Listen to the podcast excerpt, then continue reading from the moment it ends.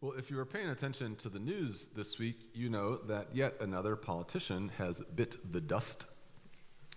St. Louis County Executive Steve Stenger resigned this past week after he was invited, invited, indicted by federal prosecutors for allegedly providing lucrative business deals to campaign contributors. Now, this is not surprising that another politician has been caught with his hand in the cookie jar. What's even less surprising is that this same politician was elected a few years ago by convincing us that he would work hard to clean up local government. How we've heard that promise before. Stenger assured us that integrity would be a core pillar of his office. Embarrassingly, many of us believed him. Now, it's easy to talk a good game on integrity, but when it comes down to it, the pressure to succeed and get ahead can make even the most principled people just chuck their ethics to the wind. Now, we might not be politicians, but we share their struggles. We all face the challenge of maintaining our integrity at work.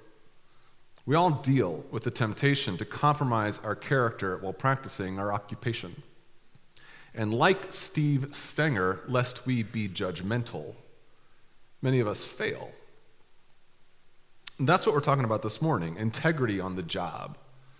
Right now, we're in a series here at Rooftop called Faith at Work. And the series is about how to do our jobs as Christians. For people who follow Jesus, our faith should impact every part of who we are, including who we are at work. Being Christians on the job is one of the most significant ways that we can actually impact the world for Jesus. God knows this, which is why he has a lot to say in Scripture about how to do our jobs well as his people. So, over the course of the series, we've been talking about various job related challenges how to identify your true vocation in life, how to work with difficult coworkers, how to work for difficult bosses. And this morning, I want to talk to you about something else. I want to talk to you about maintaining your integrity at work. Integrity means soundness of character, it means moral wholeness. A person with integrity has a moral consistency between their thought and their actions and what is good and right. The word integrity actually comes from the same word from which we get another word, the word integer. You know what an integer is? An integer is a whole number 1, 2, 10, 17, 24. Somebody else give me an example of an integer. 367 is an integer. Is 17.8 an integer? No, it's not. It's not a whole number. Cinco. Saha. Si. Cinco está un integero. I don't know. So, a person with integrity is morally whole, completo. Sorry, we need to stop this. Uh, we, I said we'd be done. I was integrity, I'm lying. so, a more religious word for integrity would be righteous, right? Or pure. And it is God's clear expectation of his people that we live lives of integrity in general and also at work. This is strongly implied in Paul's instruction to the Colossians in the New Testament when he writes these words. He says, Whatever you do, work at it with all your heart, as working for the Lord, not for human masters, since you know that you will receive an inheritance from the Lord as a reward. It is the Lord Christ you are serving. So, whether you are working for this person here or for that person here, pretend as though you work for God, because you kind of do. He's the one you're actually working for. He's going to be the one rewarding you. Give your boss your best work because you're actually working for God. And it's not just God, for the record, it's not just God who expects integrity at work. For what it's worth these days, integrity is all the rage in corporate America. Integrity is actually a current corporate buzzword that every company in government official aspires to. According to uh, business consultant Patrick Lencioni, 55 out of the top 100 American companies actually list integrity as a corporate value on their website. Most people seem to understand that the values of honesty, uh, responsibility, respect, these are core ingredients of integrity, they should guide corporate behavior. Now, that's very easy to say, of course. Values are easy to write down on corporate website, but those values do not always trickle down to their employees, let alone match reality. Take as an example, as one of many examples, Enron. Maybe you remember that back in the early 2000s, Enron was one of the largest energy companies in the, in the world, actually, not just in the country. It proudly announced integrity as one of their values guiding their business. Then it all came crashing down in 2004 when the company was exposed to be a mess of fraud. Uh, company executives had been illegally stealing money from the company based on illegal accounting schemes. When the company went bankrupt, thousands of employees lost their jobs and their pensions. So it's easy to talk a good game on integrity but hard to deliver. And lack of integrity is a widespread problem at all levels of government and business. It's not just corporate executives or county executives who are guilty of integrity problems. According to Statistic Brain, for example, 75% of business employees have admitted to stealing at least once from the company. 37.5% of company employees have admitted to stealing twice. $50 billion is stolen every year from US businesses by employees. 33% of bankruptcies are caused by employee theft. So, one out of every three companies that shuts down in the United States is a result of employees stealing product. But it's not just inventory theft from businesses that causes problems, time theft is another problem. Millions of Americans get paid by their employers for doing nothing fudging timesheets, buddy punching. Do you know what buddy punching is? Having somebody else clock in for you, wasting time on the internet, misusing paid leave, long lunches. According to one research firm, the average American employee steals 4.5 hours per week from their employer. That's six weeks a year. Discrimination is another workplace crime we commit treating people differently on the basis of gender, age, ethnicity, sexuality, religion. Also, lying. According to a HireRight report, 85%, in a recent study, 85% of prospective employees were caught lying on their resume. Overall unreliability and poor performance is a problem. Not giving your best effort is a violation of integrity in as much as you promised to give your best effort when you took the job. As a culture, we might say we value integrity at the office, but based on reality, it's really hard to believe that. For many of us, our places of work are just cesspools of humanity's worst tendencies, and we just kind of fall into it. Even I do. In college, uh, for a few years, I worked as an office aide up at Truman for a psychology professor named Dr. Fred Schaefer. Dr. Schaefer was kind and helpful to me. He uh, trusted me to run his office when he was off teaching a class. He was a very busy professor, so he was off teaching a lot of classes, and he actually wasn't in his office a lot, which meant that neither was I. Knowing the office was empty, I'd just sleep in. I just would not show up. Or I'd show up for a minute, I'd like shuffle some papers around, leave some evidence of me being there. One day, Dr. Schaefer actually canceled classes without telling me. And he showed up to his office where I was supposed to be collating mimeographs. Anybody remember collating mimeographs? I wasn't there. He called me angrily and asked me where I was. I apologized profusely. I said, Oh, I must have slept in. I'll be there. This will never happen again. There was absolutely no need for me to tell him that this was common business practice for me. Or to take another example, uh, one summer when I was in college, I worked for Sunnen Business Park over in Maplewood. I don't know if you know where Sunnen Business Park is over in Maplewood. And uh, I walked around all summer, all day, picking up trash. That's what I did a big long broomstick with a nail on the end, and I walk around the streets of Sunnen Business Park picking up trash, picking up trash, cigarette butts, QT cups, McDonald's bags, dirty diapers, used condoms. It's amazing what you would find on the streets of Sunnen Business Park. I hated the job. I found every opportunity I could to go to the bathroom. 30 times a day, I would go to the bathroom. I uh, would just go to the bathroom, escape the heat, escape my job, and just sit in the bathroom stall, listen to Disney show tunes on my Walkman. 30 times a day. Nobody can drink that much water. I was not that hydrated. Even as an earnest believer back then, it was just so easy to leave my stated values of hard work and honesty in the car when I pulled up in the morning. I liked pretending to be a man of integrity. That made me feel good. Pretending to be a man of integrity, but that's as far as it went. Lest you judge me, lots of us are like this. We talk about integrity, but we get to work and we just don't care. Now, why not? Well, there's lots of reasons we behave badly on the job. First, we're sinners. Sinners are selfish, greedy, unfair, and irresponsible. We behave badly on the job because that's kind of the people we are. Secondly, we can get away with it. Much of our work is oftentimes unsupervised. Nobody will notice.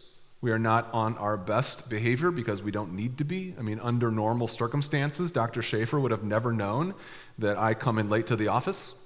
That's poor management on his part, so I fault him. On top of that, everybody else is doing it. When everyone else is being lazy or relying on reports, it makes it easier for you to do the same, especially if you fall behind for not following the crowd, which is another reason that we behave badly. We want to get ahead. You know what they say if you're not cheating, you're not trying. This is not only true for the New England Patriots, but also for us. We behave badly sometimes to get ahead of our coworkers. But maybe the biggest reason we behave badly at work is because an awful lot of us hate our jobs. It's very difficult to be on your best behavior and turn in your best work for a job that you can barely stand. And a lot of us not only might hate our job, but actually feel taken advantage of and disrespected by our employers. I mean, they work us to the bone, they pay us pennies, so we feel justified in slouching off or skimming a little bit off the top. We're just taking what we deserve. I mean, if they're not going to care for us, you know, we're going to have to care for ourselves. There's a lot of reasons that we behave badly at work. And to be clear, these are bad reasons to behave badly at work. These are not good reasons to compromise our character. I mean, the fact that you hate your job it isn't a good reason to, to steal or slouch off. It might be a good reason to find a new job, but it's not a good reason to slouch off or, or check in late. And what's unfortunate is that the consequence of these moral compromises we make on the job are disastrous. We are harming our employer, we are harming our fellow coworkers, many of whom we actually like, by weakening the company uh, or their organization they depend on.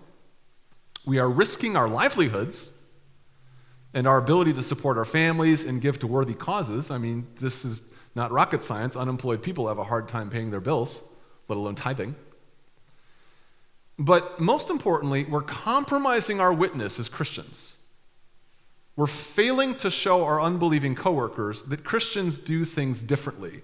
We're failing to show our coworkers that righteousness on the job is not only possible, but that it's worth it. Righteousness on earth and on the job will be rewarded by God. Remember what Paul wrote to the Colossians. He said, Whatever you do, work at it with all your heart as working for the Lord, not for human masters, since you know, or do you? Since you know that you will receive an inheritance from the Lord as a reward. The Lord rewards the righteous, even at work. When we compromise our character on the job for any reason, we're giving up any reward God might have in store for us here on earth or in heaven. So, given the importance of maintaining our integrity on the job, and given the profound difficulty, how can we do so? My question for you this morning is how do we keep clean hands while doing dirty work? Or to put it another way, how do we bring home the bacon without smelling like a pig? How do we keep clean hands while doing dirty work?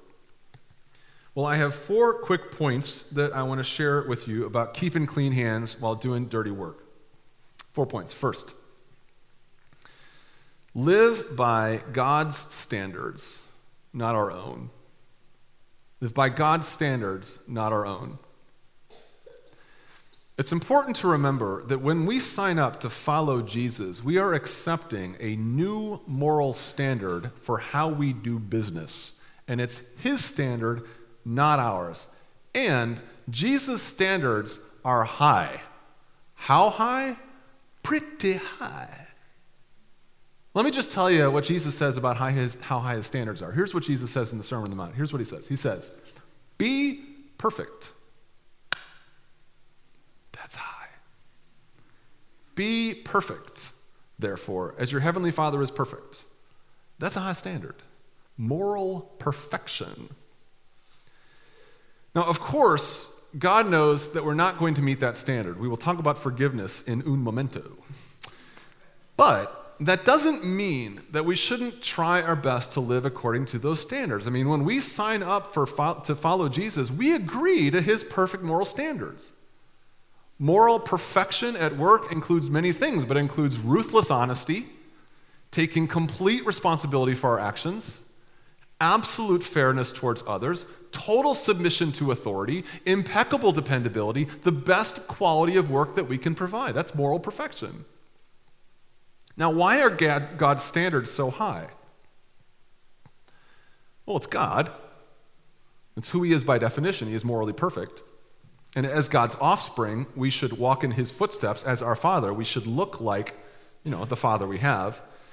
But the reason this is important in work settings is because, like I said, our moral standards tend to adjust to what everybody else is doing. In our hearts, we're all moral relativists who adjust our definition of right and wrong based on context. When I worked at Sunnen, for example, Every morning at 9:30 a.m., we would get a 15-minute break. That 15-minute break became a 20-minute break, became a 30-minute break, became a 45-minute break. Now, did I pop up at the end of 15 minutes out of the grass and get back to work? No, of course not. Why not? Because nobody else was doing that. I didn't want to look like I was the guy who was working too hard. But whose standards matter? My fellow employees or God's? in general, when you become a Christian, in a sense, you give up your right to determine what you think is right and wrong. This is pretty important for you if you're here this morning investigating Christianity. When you become a Christian, in a sense, you actually give up your right to determine what is right and wrong. I mean, think about it.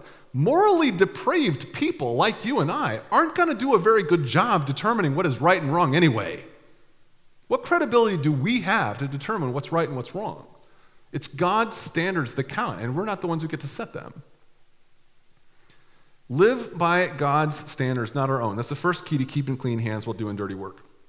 Second, find some workplace support and accountability. Find some workplace support and accountability. Maintaining integrity on the job is too difficult to try on your own. We need support, we need help. In the book of Thessalonians, for example, in the New Testament,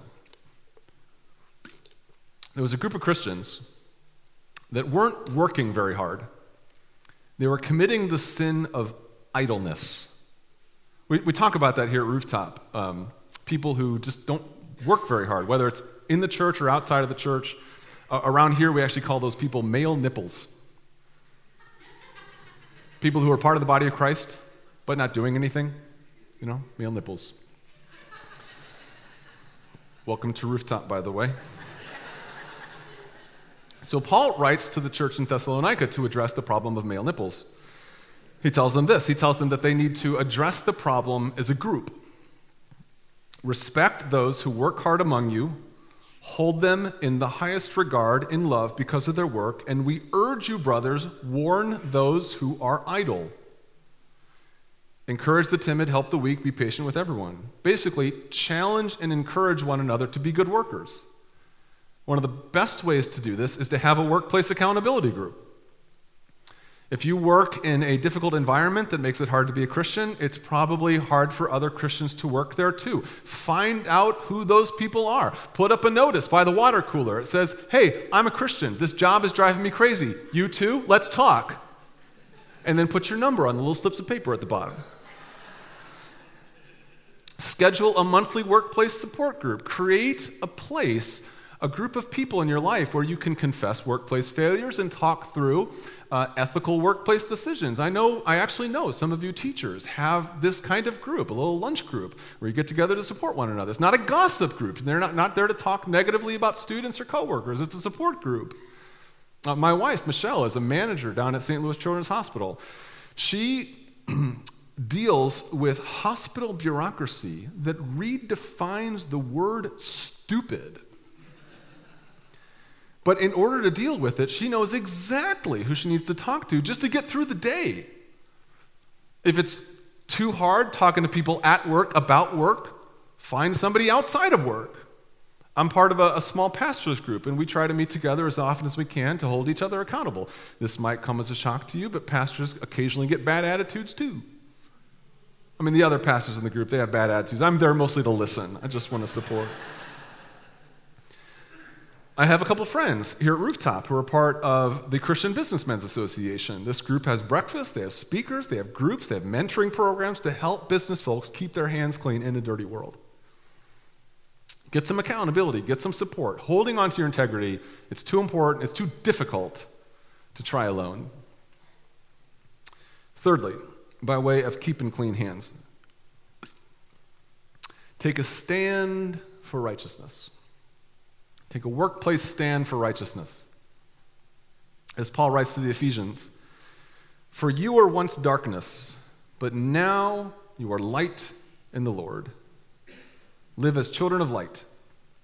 For the fruit of the light consists in all goodness, righteousness, and truth. Find out what pleases the Lord. Learn integrity. Figure out what integrity looks like in your setting.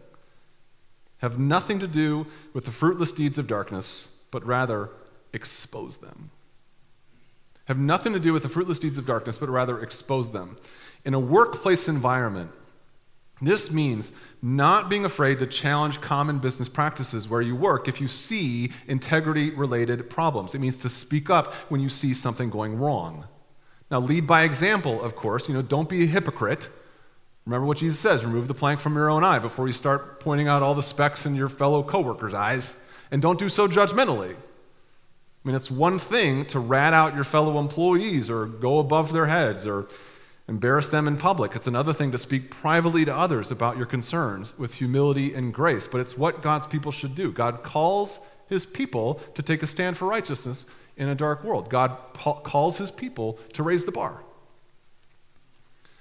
A while back, for example, uh, my oldest son, this is a story from school, but it was like his workplace context. Uh, he was waiting in the lunch line at school, and another student skipped past the line walked up to the beverage cooler, opened the door, reached inside, took a soda, put it in his pocket, started to walk away without paying. Uh, Mitchell got his attention, said, Hey, man, hey, yeah, yeah. don't do that. That's not right.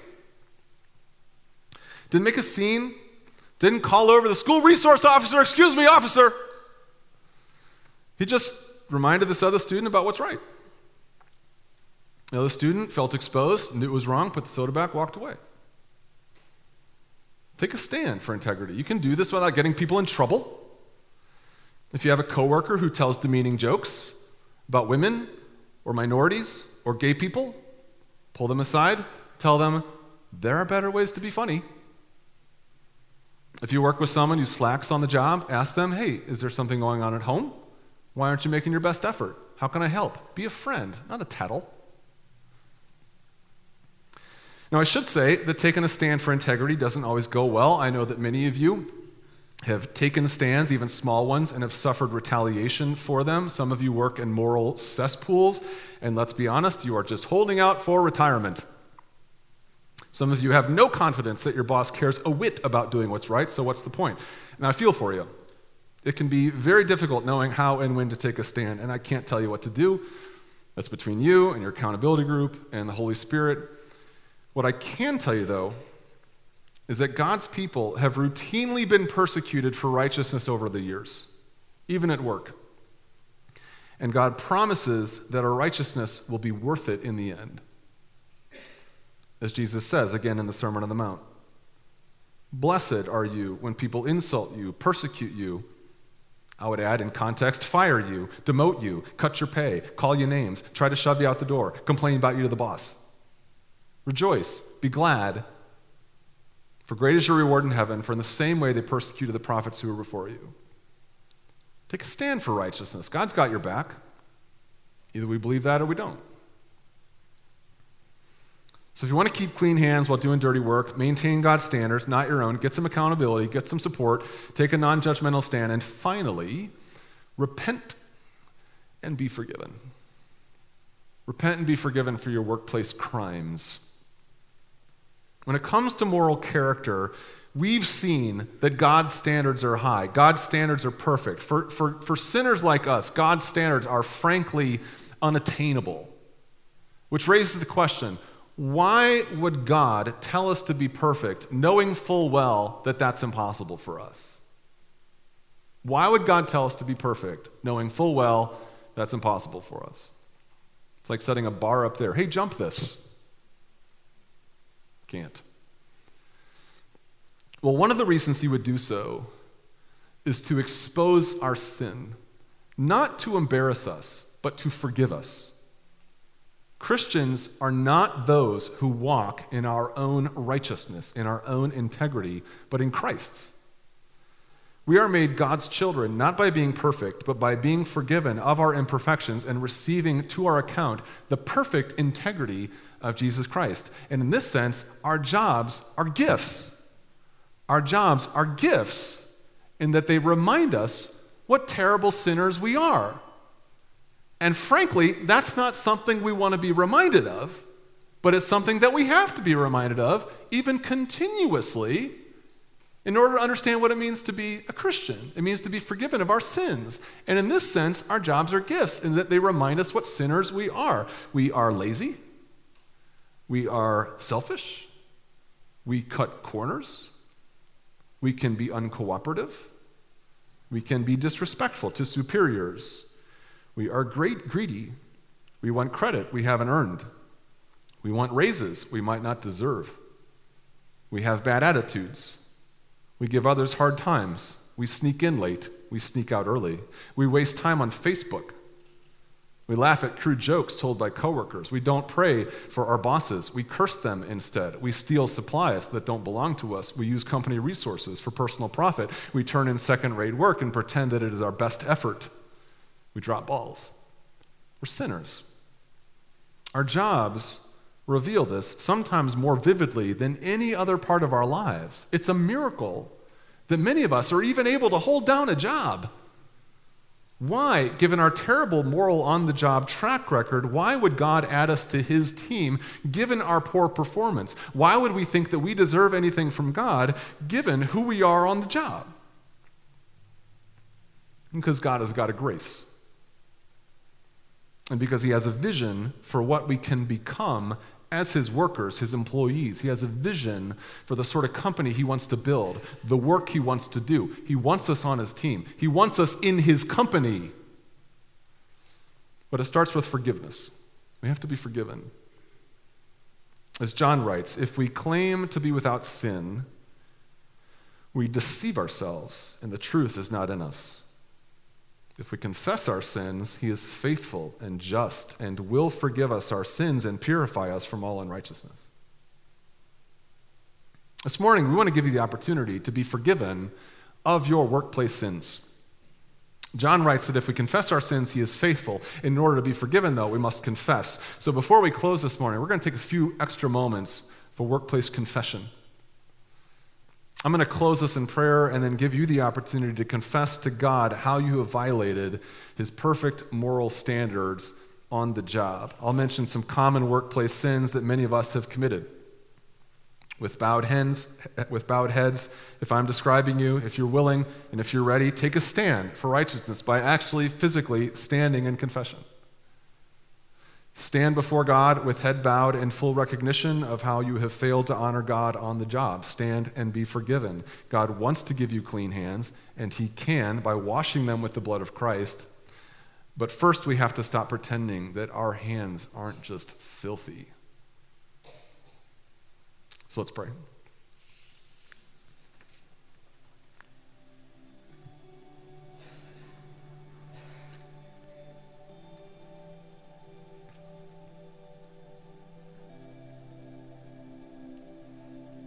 Father, we thank you humbly for making your standards clear for your people. We are called to perfection as you are perfect. We know that we will not meet that standard. We will only meet that standard, that righteous standard of perfect integrity, because of the perfect life that your son Jesus lived and the righteousness that he imputes to us. It is by Jesus' perfect integrity that we are made righteous, and by his death that we are forgiven of our sins. And boy, are we sinners. It's hard to deny that. We are people who consistently miss the mark of your moral perfection. And our jobs are gifts in that they expose our sin. Many of us, maybe not all of us, but many of us, are our worst selves at work. We can be forgiven of our sins, of course, because of what Jesus did on the cross. We can be forgiven, but before we can be forgiven, we must confess. So that's what we want to do this morning, Father. We want to confess. We want to be unburdened by our sins. We want to confess to you first, Father, our theft. If we've stolen time or goods or resources from our employer, we stand before you now and we admit it that time, that money that we've stolen from you is not just our employers, it is yours. And we stand physically before you, acknowledging we're thieves. We've stolen time that doesn't belong to us. We're lazy, clock in late, check out early, long lunches we don't have permission for. If there is restitution we need to make, give us the courage to make it. If there are changes we need to make on how we use our time at work, Help us make those changes. By standing before you, we confess our laziness, our theft. We also want to confess to you our lying. If we have lied at work or misrepresented ourselves to protect our reputation, to make ourselves look better, or to get ourselves the job in the first place, we stand physically before you now and admit, admit it. Forgive us of our lies, our duplicity, our deceit. Give us the courage to be truthful, to let our yes be yes and our no, no, and nothing more, regardless of the consequences.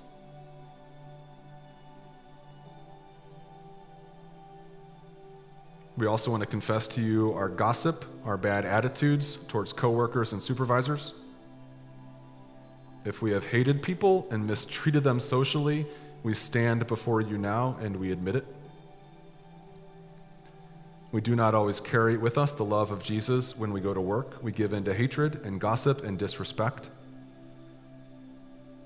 These are people that you created in your image, though. They deserve better than how we've treated them. They deserve grace, prayer, compassion, encouragement.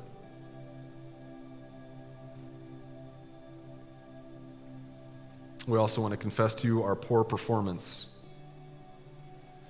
If we have not given our best, we stand before you now and we admit it. Paul tells us to do our work as unto the Lord. You deserve better than what we've given you, Father. You deserve better than our mediocrity, our carelessness, our sloppiness. We do not work for the bosses we think we do, we work for you. And you deserve our absolute best, and to whatever extent we haven't given it to you, we repent and we stand and admit it.